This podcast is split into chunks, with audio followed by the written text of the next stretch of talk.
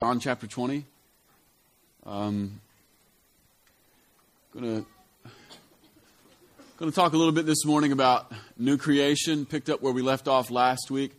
Uh, how many of you guys were here um, last week for Easter? Wasn't that fun? Yeah, I got in the new creation river that morning and I stayed there pretty much all week. So it's really good. So we want to pick that up again this morning. Um, now I feel like I'm forgetting to tell you something. Hmm. Okay. I don't have, you know.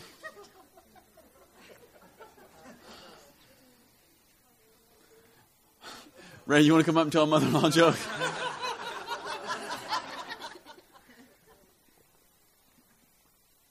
All right, everybody at John chapter 20. Yeah, we're going to talk about new creation and we're going to talk about really how to cooperate with new creation, if that makes sense, all right? Uh, let's read this, or I'll read it and you can listen really quietly, even quieter. Okay. On the evening of that first day of the week, when the disciples together, with the doors locked for fear of the Jewish leaders, Jesus came and he stood among them and he said, Peace be with you. And after he said this, he showed them his hands and his side. And the disciples were overjoyed when they saw the Lord. And again, Jesus said, Peace be with you. As the Father has sent me, I am sending you. And with that, he breathed on them and he said, Receive the Holy Spirit. If you forgive anybody's sins, their sins are forgiven. If you do not forgive them, they are not forgiven. Yeah, we want to talk a little bit this morning about living in new creation, cooperating with new creation. And uh, before we get there, I want to say a couple things just about how the scriptures work so that you can be on board with me a little bit more. Uh, the scriptures are really fantastic. And I'm not just paid to say that because I'm a pastor. They really are fantastic. One of the things that happens through the scripture is the scripture is this really dynamic collection of prophetic images. That's all I can say. There are all these prophetic images that are used over and over again throughout the scripture, and they're sort of woven into a tapestry. And one of the reasons these images are so important is because they um, they build and they add layers so that when we read something, we, we realize that there's a whole there's a whole weight of of meaning packed inside of it. And so oftentimes the Holy Spirit in the scriptures is speaking to us on multiple levels at one time. Does that make any sense? There's all these images. What am I talking about? Okay, there's like this image of like bride and groom. It's it's woven all the way through the scriptures. It's not a New Testament concept, it's a God concept. It's one of the ways that we that we can get some understanding and can, can begin to grab something as big and infinite as God and His kingdom. So we've got, we've got bridegroom stuff all the way through the scriptures. It's in the Song of Solomon. The New Testament is called it's called the bride of Jesus. And Jesus, there's these images. And then there's this other image that's really, really common in the scriptures this image of shepherd. You know, we've got one of the first people you meet in the Bible is Abraham. Everybody remember Abraham? Abraham's a shepherd, right? And that's not an insignificant note. It's, it's, God is beginning to tell us something. And then a little bit later, Moses starts off his career in God as a shepherd. And then God calls him to be the leader of his people, and he begins to, we begin to see this image becoming richer. And then by the time we get to David, David started off his life as a shepherd. And then David began to sing about God, and he said, You are my shepherd, right? And the image keeps building, it gets richer. And then a few hundred years later, we get the Lord Jesus, and the Lord Jesus says, I am the good shepherd, right? So there's, there's this way that biblical imagery works, and it's really important because it, it makes the scriptures um, it makes the scriptures richer. It gives us multiple windows of understanding and insight. So this is one of the main reasons that everybody needs to be a student of the scriptures because we need to have these images on board. And uh, the reason I bring all this up is because the Gospel of John is full of these sorts of images.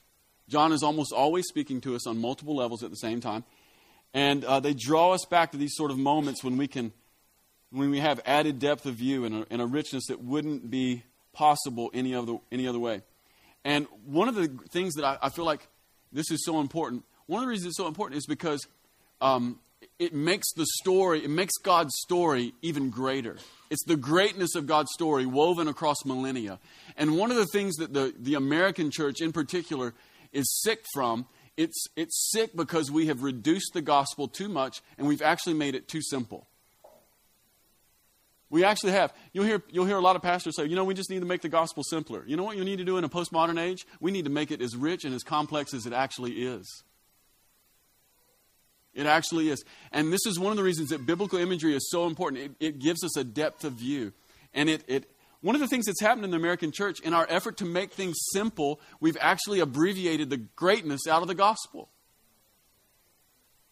We have. We just want to make it smaller so that everybody can get it. Make it smaller so anyone can pick it up. And we end up abbreviating out the greatness of God's story. We, we abbreviate it out and we don't get the full view. And it's the full, full view that captures our heart. What do I mean by that? Well, what I mean is we've got an entire church in America who thinks that resurrection is just about not going to hell. See, resurrection is about not going to hell and a lot more. And so, so much more. See, if you only believe that resurrection is about not going to hell, you'll eventually get bored and you'll find something else. Yeah, it's the oversimplification of the gospel. And so what we want to do is we want to we want to weave in those those threads that make the tapestry rich and captivating. And what I want to tell you this morning is that this scripture here in John chapter 20 is another prophetic echo of new creation. See, the resurrection is about not going to hell when you die. It is about having your sins forgiven.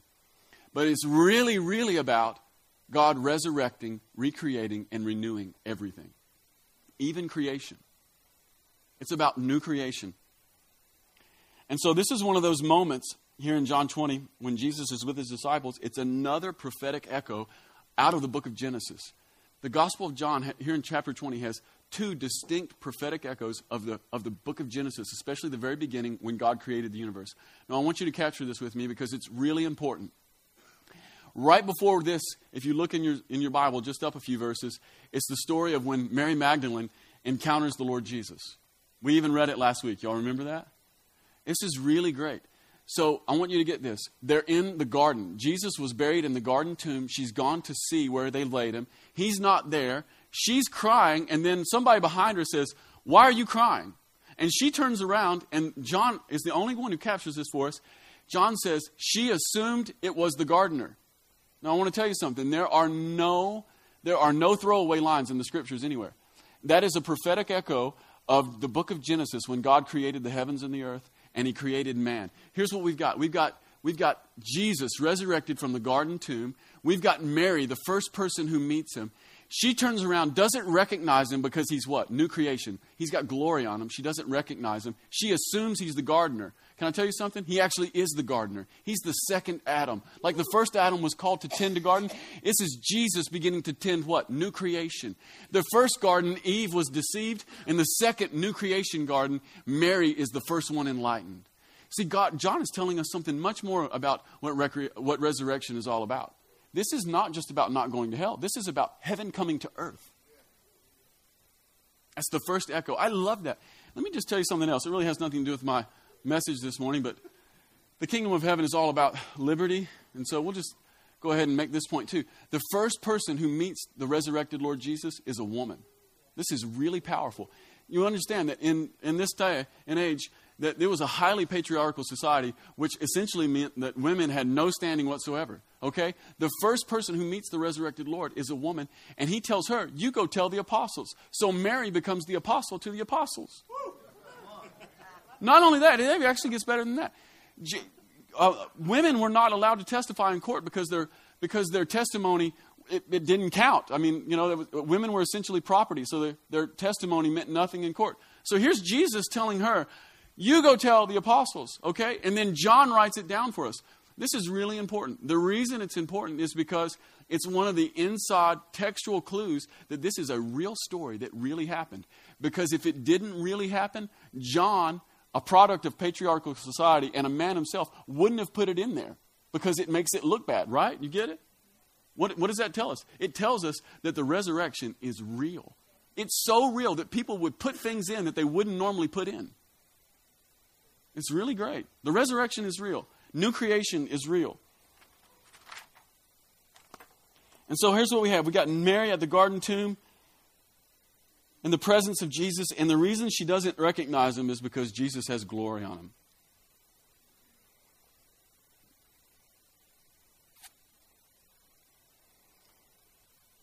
Now, our passage this morning contains another such echo.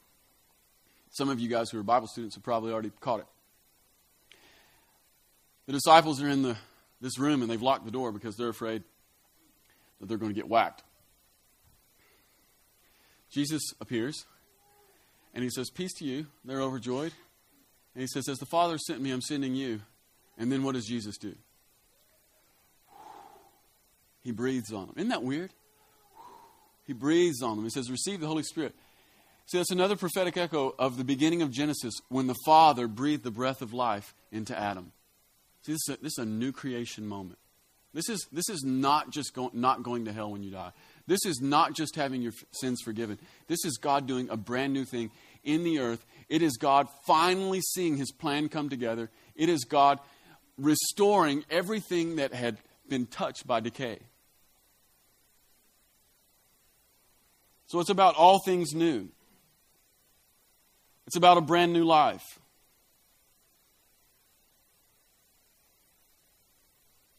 It's about having our sins forgiven. It's about not going to hell. It's about being with God forever. It's about all of creation. It's about the birds in the air and the grass in the fields being restored. It's about being renewed to original purpose. It's about all of the created order being filled with glory. Now I want you to think about something. Think about the most beautiful sunset you've ever seen. We have a lot of them out where I live. Uh, any of you guys ever been to like some Caribbean island and watched the sun just melt into the ocean? That's pretty awesome, isn't? Anybody in here ever been to Hawaii? And you know, that's pretty awesome. Josh says it's awesome. He's confirmed. Anybody ever been? I, I went there this year. Anybody ever been to Montana when it just snowed 36 inches? And have you ever seen an entire a thousand head of elk run across the canyon? That's pretty awesome. Can I tell you what all of those things are? All of those things are a shadow. As good as it is, it's merely a shadow. It's not even compared to what's going to happen when God recreates and renews the earth. The best thing that you've ever seen in your whole life is just a shadow. Anyone ever been anyone ever sat at the dinner table with their family and eaten a magnificent dinner and laughed so hard that like someone shot food out of their nose?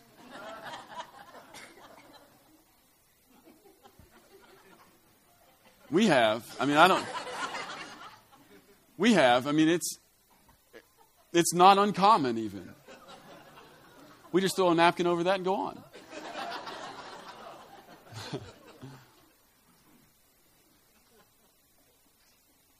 yeah, the best family moment you ever had in your entire life is just a shadow. It's going to get better. It's going to get infinitely infinitely better. It's going to get richer. It's going to get more dynamic. Everything you've seen up to this point is as good as it can be without the glory of God touching it. It's about to become glorious. The best sunset you've ever seen, the best time you've ever had with your family, it's just the first light. Anybody ever woken up so early in the, mo- in the morning that you could see the first ray of light come over the horizon?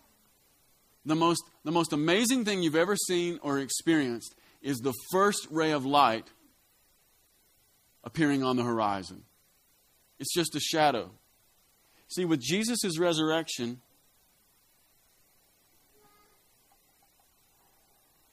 come on, music stand, work with me. Jesus' resurrection, it began a brand new day. And everything that we've experienced up to this point is a shadow, and it's, it's the beginning of something new. It's that first ray of light coming over the horizon. And this is why it says in Romans 8, it's why Paul writes that, that creation is groaning that the sons of God would be revealed. It's gro- creation is in, Paul goes on to say that creation is in birth pains right now. When he's talking about the sons of God being revealed, it's not talking about super Christians appearing. It's talking about the resurrection of the dead. It's talking about that time when God's glory begins to touch the earth and people are alive forever and God's glory has renewed and recreated everything. Right now, even the earth is groaning like a woman who's about to have a baby. Why is she groaning? Because Jesus has already come up. It's already started. That's why. Like it's not just a future event with the resurrection of Jesus. The future has come into the present and it's a current happening event already. It's why in John, 1 John chapter 3, verse 1 and 2. Why don't we put that up? I love this. 1 John chapter 3, verse 1 and 2. Uh, he writes this. He says, See what a great love the Father has lavished on us, that we should be called children of God. And that is what we are. The reason the world does not know us is that it didn't know Him. Dear friends, this is the important part. Dear friends, now we are children of God, and what we will be has not yet been made known. Ah! What's the difference? The difference is resurrection glory hasn't fully captured us yet. We've been planted, we've got a seed on the inside, but something radical is on the horizon. But we know that when Christ appears, we shall be like him, for we shall see him as he is. See, we're living right before the dawn. Jesus is that first ray of light on the horizon, and we're living in the very beginning of a new season in all the ages.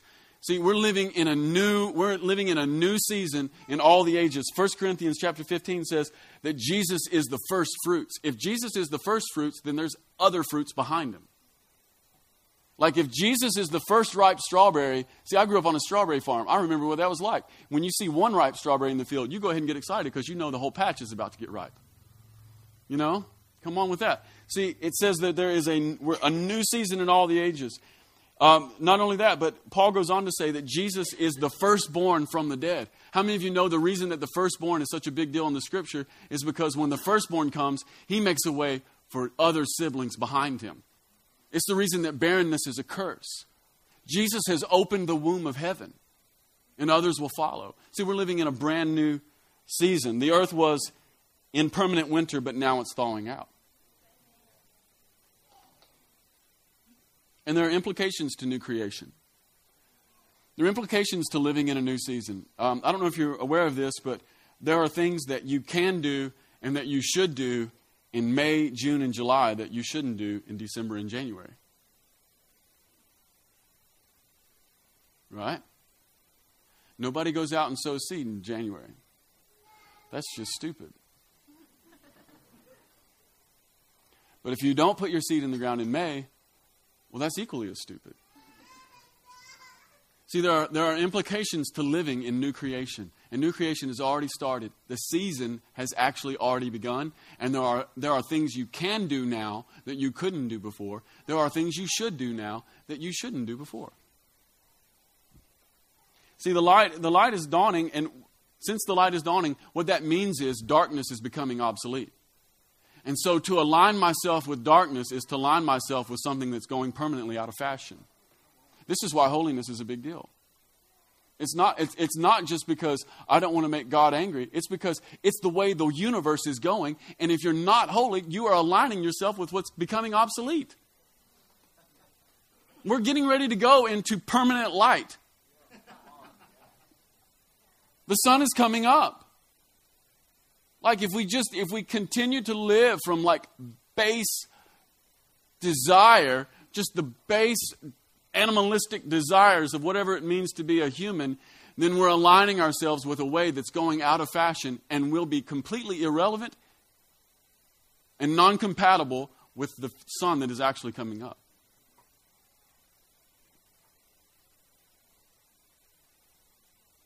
And it doesn't just have holiness issues either it actually has a lot to do with like just religion and trying hard. Like, see, some of us have got like, I had a vision this week. I had a vision of some of us, we have like those spelunking lights on our heads. And we're out, you know, because we need to we need to work hard so we can see and all this sort of thing. Dude, just take it off. The light's coming up. It's time to take that thing off. So, are things you should do in May, June, and July that you shouldn't in December?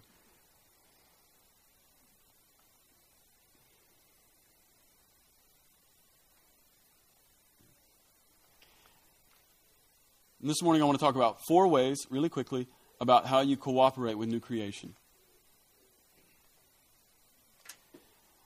If there's any super Christians here who want to take notes, I'm going to give you four ways. And it's okay, you can use your iPhone. I won't think you're just looking at Facebook. Seriously. Four ways to cooperate with new creation. We see it in this passage in John chapter 20. Uh, the, the number one way, and it's the essential elemental way to begin to cooperate with new creation, is by getting a revelation of the resurrected Jesus. I love this. It's actually this is actually gospel comedy here, if you can picture this. Uh, on the evening of the first day of the week, when the disciples were together, the doors were locked for fear, fear of the Jewish leaders. They were behind locked doors because this is the math that they had done, and it's pretty good reasoning. Okay, Jesus has just been crucified, right? Beaten up, nailed to a cross, dead. They haven't met resurrected Jesus yet. They're about to. And so they're all together and they've locked the doors. I love this. And then Jesus just appears through the doors. So you're scared, you're afraid, scared, I like that. You're, you're afraid of, of Jewish leaders, and then Jesus comes and does something actually much scarier. Apparently, resurrected Jesus can just appear and disappear. Luke 24 says that when they were breaking bread with him, the guys on the road to Emmaus, when they broke bread with him, Jesus what? Disappeared. Resurrected Jesus, he can just he can just show up. He could show up this morning. I mean, he's here, but he could be more here. Yeah, he really could. I love this.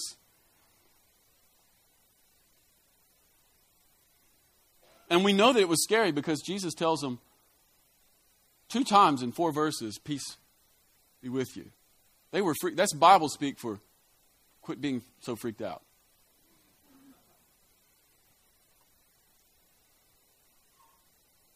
That actually has implications. I want you to realize this that when you begin to posture your life to live in new creation, it's actually going to be scarier than it is to live in normal creation. You, there, there's a kind of courage required to live in new creation that is not required to live in old creation.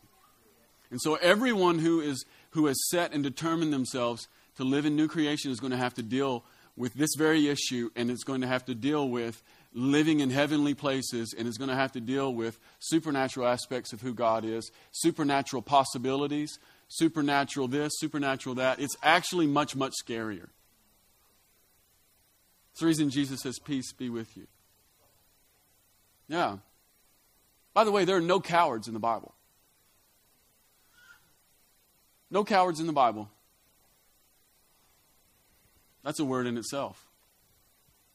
the kingdom of heaven values a certain kind of heart, a certain kind of lifestyle, and it's the courageous, overcoming lifestyle. There's a certain kind of courage it takes to live in new creation. How many of you have ever had an experience where you were more scared of Jesus than you were your regular everyday life? I've had a couple. Mike Ostrander and I, we dipped our toe in new creation one time. Freaked me out. Now you're wondering what we did. Well, we were in a we were in a hotel room. It was really late, and we're in those little like Mike's got his double bed, I got my double bed, and Mike's like, "You tired?" I'm like, "Yeah, I'm tired." I don't know if it happened exactly like this. But this is basically how it happened. And then we said, we got this idea. You know what we should do? We should just pray in the Spirit for a few minutes. So we began to pray in the Spirit. And the Spirit came.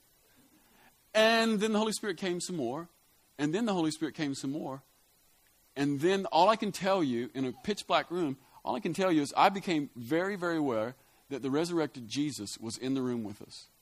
And I became so scared that I put my head under my pillow I don't know what Mike was doing. I just know I was under my pillow. But even I could feel his presence. Have you ever been somewhere where you didn't know the other person was in the room, but then you feel them in the room? Do you know what I'm talking about?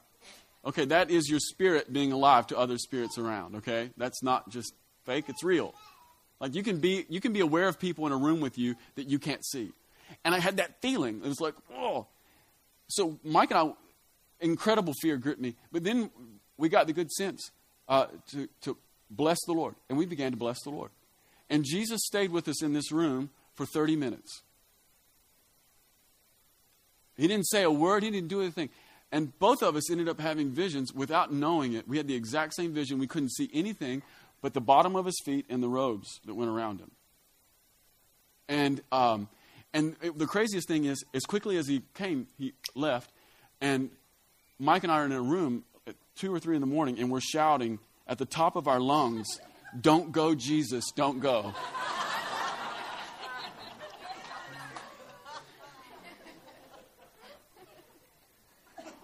Yeah, see, new creation's scarier. But after you get used to it, it's better.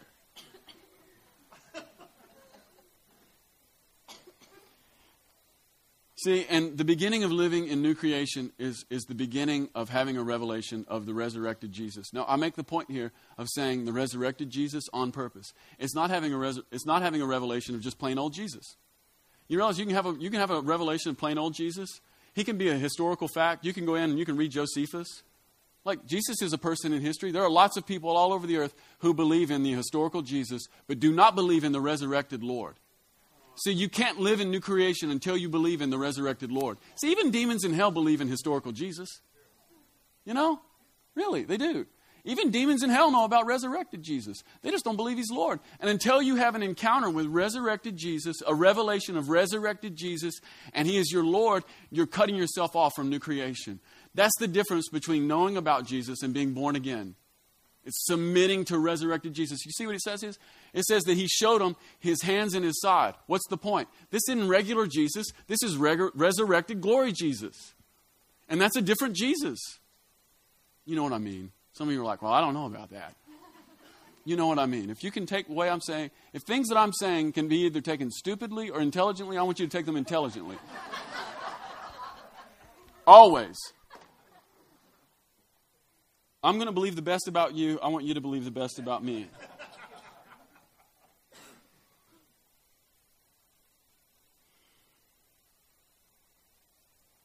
See, this kind of revelation is about the Jesus who was dead but's now alive and he's the Lord of everything.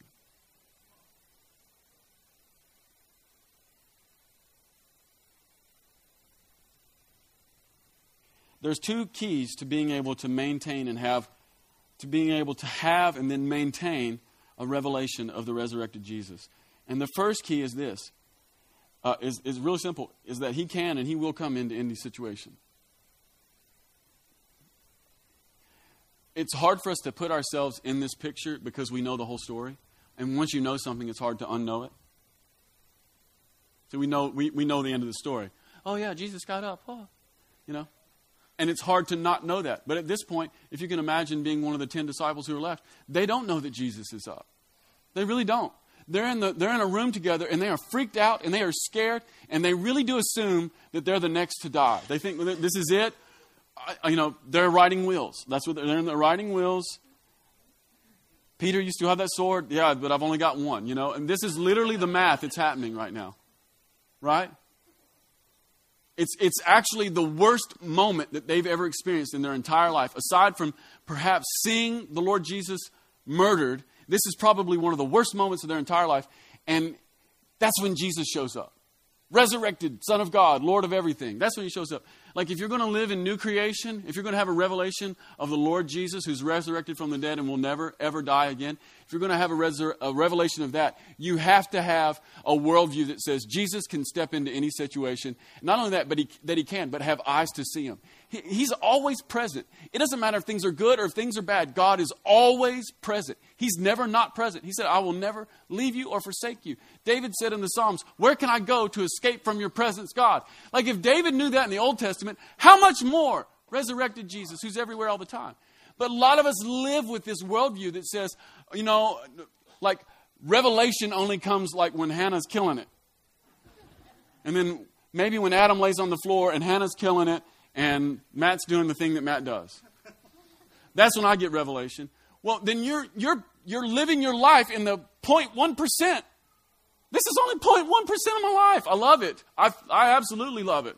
Want to do more of it. But it's only 0.1% of my life. What about the other 99.9? If you don't have eyes to see the Lord in those situations, anytime, anywhere, then you don't have eyes to see Him calling you into new creation. There's all this new creation life going on all the time. You don't even see it. See, here's the thing about life there's enough, there's enough stuff happening in life, you can find whatever you want. You really can. If you want life to be crappy, just look around. There's tons of crappy stuff happening. It's easy. Turn on the news for a minute. You'll get sufficiently depressed. At the same time, if you want to live in new creation, if you want to see those first rays of light breaking over the horizon, they're breaking out everywhere. You just have to look for them. Worst moment ever, resurrected Jesus is there. So, number one, he can and he will come into any situation.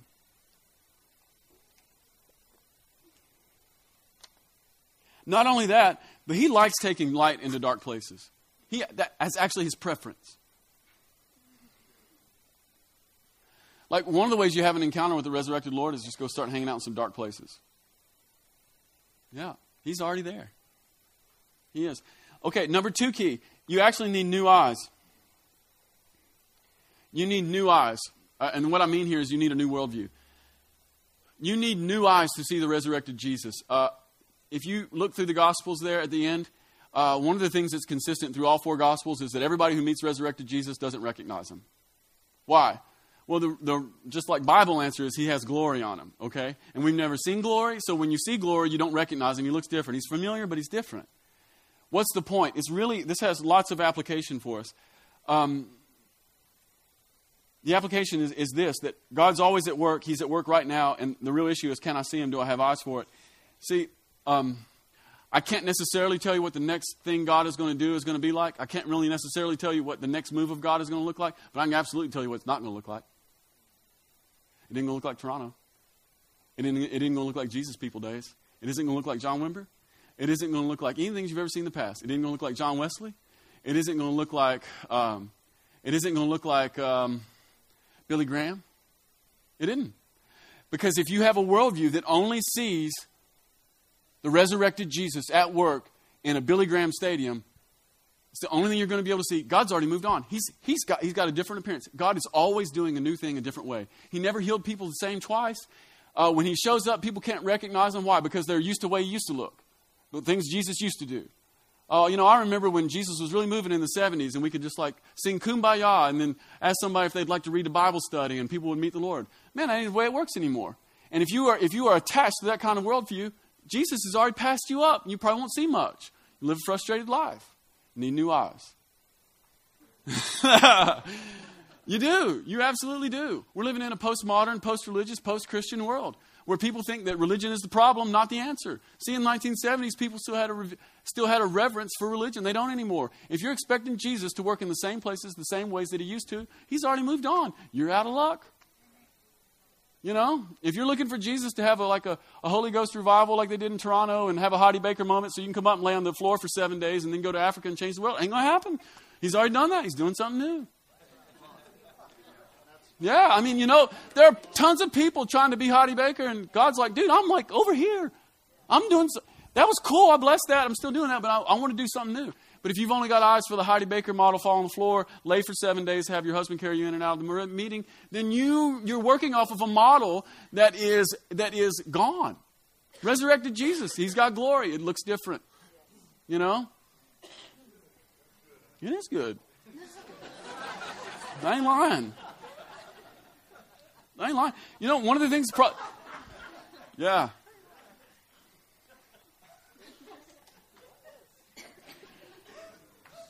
Yeah, see, we live in an American culture that is that is capitalizing more and more on big. Have the big thing, do the big thing, be the big thing, be the big. You know what? One of the places where God's working, small.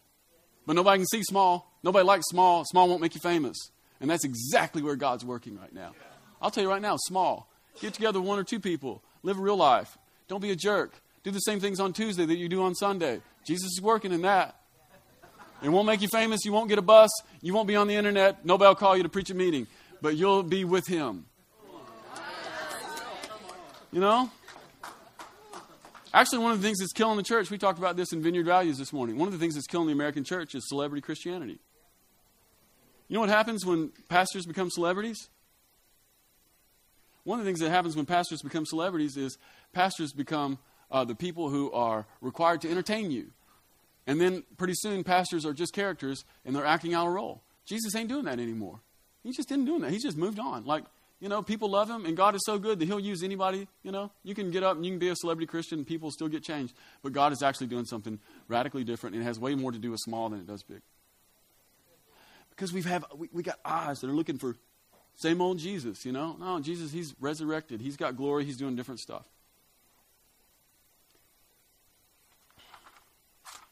That was the first way that you cooperate with new creation. And it, ta- it took the longest, I'll tell you that. The other ones are much quicker.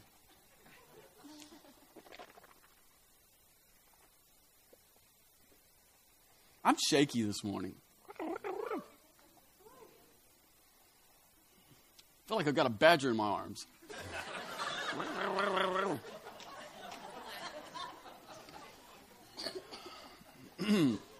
Some of the visitors are uncomfortable with the pastor as a badger in his arm. I'd like to apologize to those people this morning. It's really okay.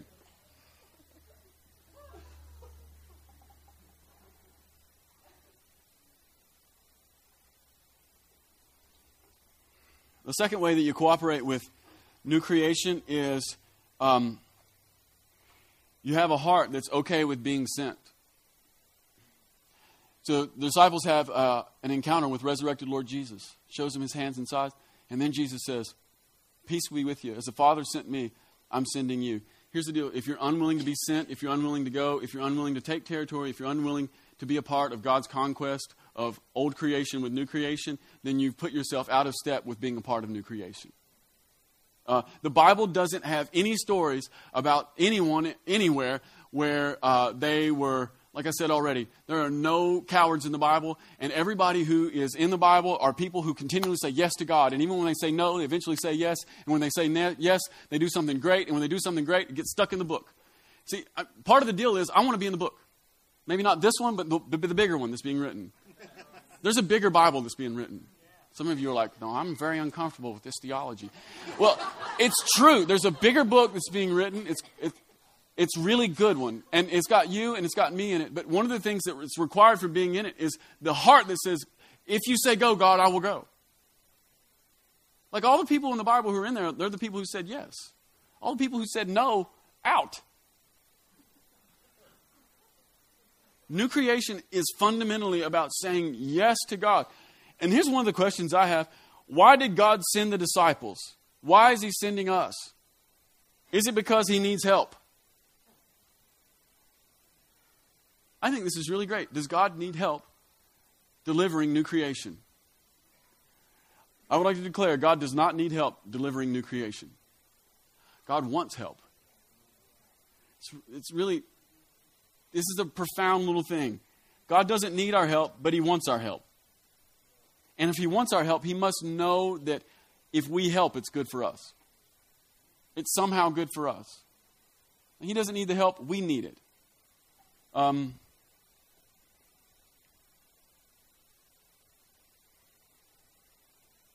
Not only that, because God knows that everybody in the room needs a purpose in their life. Like you need a purpose in your life. You know what everybody in here has that makes us common? One of the things? Everybody in here wants to do great things. No, no one is thinking, first thing when they get up in the morning, you know, honey, what I'm looking to do? I'm, I'm just, I'm looking to be more mediocre. I'm, I'm looking for a more average life, like something a little more boring, something that no one will remember. And I'd really like to spend more of my time doing things that don't matter. What do you think, honey? Oh, I, I me too. I, I, I swear, if we could just live a more pathetic life, it would be really great. No one does that. No one, no one ever does that. It's one of the cool things I love about the disciples. Uh, everyone beats up on the disciples for this stuff, and I get it. It's wrong. I mean, Jesus does correct them, but I think it's there's something more to it. Like the disciples are always arguing about what? Who's the greatest, right? And I get it. Yes, that doesn't work in the kingdom of heaven because the least are the greatest. No argument here. But it does say something. There's something else in there. What is it? It's that when you get around Jesus, you start thinking about great stuff. And then he has to train you how to, how to apprehend and grab it. He does. But there's something about being around the Lord. There's something about being in the kingdom of heaven that will cause you to think great thoughts. If you're going to church for 20 years and you've never thought about doing something great, you need to leave that church. You can leave this one. Like if you've been here, you have my permission. Like if you've never, if, if being here hasn't been compelling enough, being in God's presence with God's people hasn't been compelling enough that you've ever thought, you know what I want to do? I want to do something great, something impossible, something stupid, something my mom's going to make fun of me for, something my dad's going to try to talk me out of. You know? No, you shouldn't do that, son. You need to go be an accountant. What? You know, you know, you need you need dreams that are so big that your father tries to talk you out of them. You do. It's part of being a part of the kingdom of heaven. That's new creation. It is. And it comes from the heart that wants to be sent. No offense to accountants anywhere.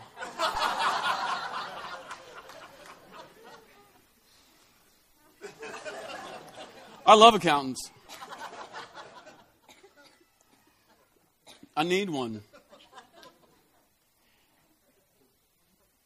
See, everybody, everybody needs a purpose in life. It's one of the reasons that God invites us into delivering new creation. Yeah, some of you guys who are here today, you're like completely broken. And you're not just broken, but you're like broken, broken. Like your broken is broken. And I know that two negatives make a positive, but in this case it doesn't. It just means you're more broken. My math is impeccable this morning. But you're broken, broken. You know what you need more than anything else in life? You know what will help you out with your issues more than anything else in life? A purpose bigger than your broken, broken. Yeah, because a lot of people, you just can't get better by get, fixing your broken broken. That's like 1% of getting better. Most of getting better is having a purpose that's bigger than your broken broken. And then there's other people in the room, and you're like really rich, and everything's gone really well, and you found out that after 25 years of making a lot of money, that making money is boring and doesn't satisfy. And you know what you need in life? You need a, you need a purpose bigger than making money. You know? And then there's some of you moms who just love your kids. You just love them so much. You just love them, love them, love them. Love them, love them, love them. And if you're on the way home and you're tired and the kids want to go to Walmart, you just take them to Walmart. It doesn't matter. And if they want Legos, you just get them Legos. You know what, you know what you need more than even loving your kids? You need a purpose in life that it doesn't not it doesn't kick your kids out, but you need a purpose for your life that is that is all encompassing. Like there's so many I meet so many bored moms who are like pulling their hair out, and I'm going, all you need is a purpose. Being a mom doesn't mean that you have to give up all your purpose. It doesn't. It doesn't. One of the other reasons that Jesus asks us and invites us to be sent is because maturity is found in being a contributor. Uh, the number one difference between being mature and immature is mature people contribute, immature people always take. So if you imagine when you're a baby, you always take, you always take, you always take because you're a baby. It makes sense. But then when you're 15, you begin to contribute. And your dad says, mow the yard. I don't care if you don't like it, you're going to mow the yard. You're going to contribute, right? And then what he's doing is your dad is preparing you to be a person who can contribute for a family, for other little kids who want to take, take, take. And when God invites us into the process, when he says, as I've been sent, now I'm going to send you, what he's actually doing is he's inviting us to grow up. He's inviting us to be a contributor. It's one of the reasons that I ask my boys to help me. And if you're a parent, you know what I'm talking about. I ask my boys to help me with things around the house, not because I need their help. I don't need their help. In fact, when I ask them to help me, it takes us longer. I can do it quicker without them. But what I'm doing is, is I'm providing an atmosphere and an opportunity for them to grow up so that in a few years they're contributors without me being around. See, we imitate. Jesus is saying, Come on, imitate me. If you imitate me, you'll be like me.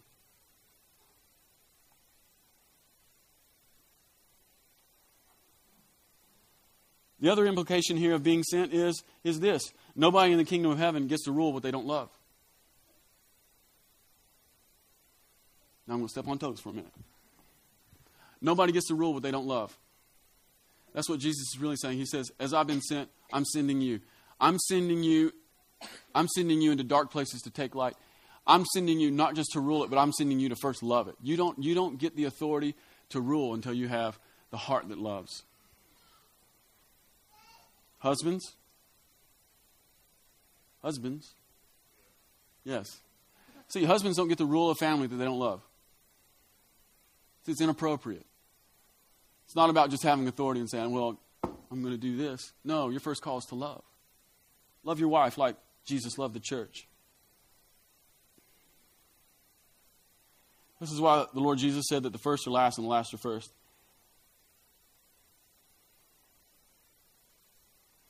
So, number one, cooperating with new creation means having a revelation of the resurrected Jesus. Number two, it means having a heart that just says yes, that wants to cooperate with being sent. And then number three, it's in verse 22. It says that Jesus, after he gives them a mission, he breathes on them and says, Receive the Holy Spirit. Okay? And that's when the power came in. So anytime you see mission in the Bible, there will always be power. Always power. Anytime you read about mission in the Bible, there's a few verses either right before it or right after it, they'll always be about power. Why? Because in order to do kingdom of heaven stuff, you need power. You need Holy Spirit. If you are committed to a mission without being committed to the Holy Spirit, being uh, the enabler, what you're committed to is the mission that you can carry on your own. All right? And God is saying here in this moment, if you're going to be a part of new creation, you've got to have a, a, a revelation of, of the resurrected Jesus. You've got to be able to, what is number two? You got to be sent. And then number three, you got to have power for the mission. It, com- it comes with a heart that says, that welcomes the Holy Spirit. Holy Spirit, you're precious. You're, you're not freaky. You're not that part of the Trinity that I'm scared of. You're the one I want.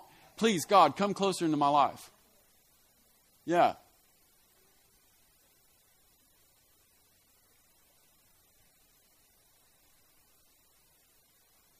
See, the book of Genesis says that it was the Spirit that hovered over creational waters.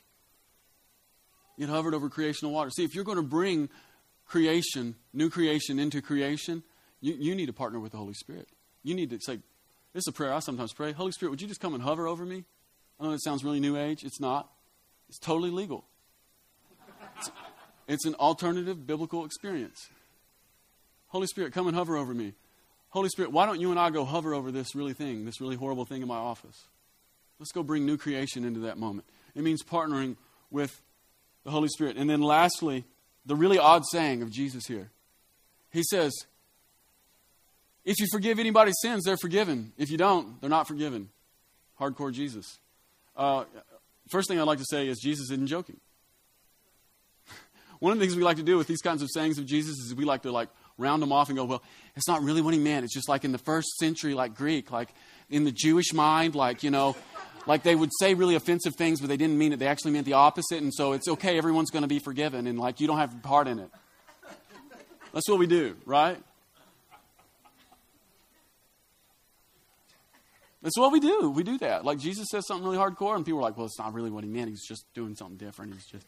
I know it's it's embarrassing. We shouldn't. No, Jesus really meant it. If you forgive people, they'll be forgiven. If you don't, they're not. What's he saying? This is really important. He's saying, I'm giving you a mission, I'm giving you the power to do it, and I'm giving you the authority to do it. See, what good is a mission with the power if you don't have the right to do it? He's actually highlighting that not only are, am I putting you on mission, not only am I empowering you, making you able to do it, but I'm giving you heaven's blessing to go do it. That you're actually a part of the forgiveness process here. You're a part of not counting men's sins against them. Paul says it like this in, in 2 Corinthians chapter 5. He says, If anybody be in Christ, he's a new creation. And then he goes on the next verse and says, Christ reconciled the world, and now you're what? Ministers of reconciliation. Same thing. Same thing. Same story. Different spots in the Word. We've been called to mission. We've been called to have an encounter with the resurrected Lord. He's given us a mission. He wants to fill us with the Spirit to empower us for that mission. And then He's already given us the authority. He's deputized us. Amen? Amen. Stand up with me.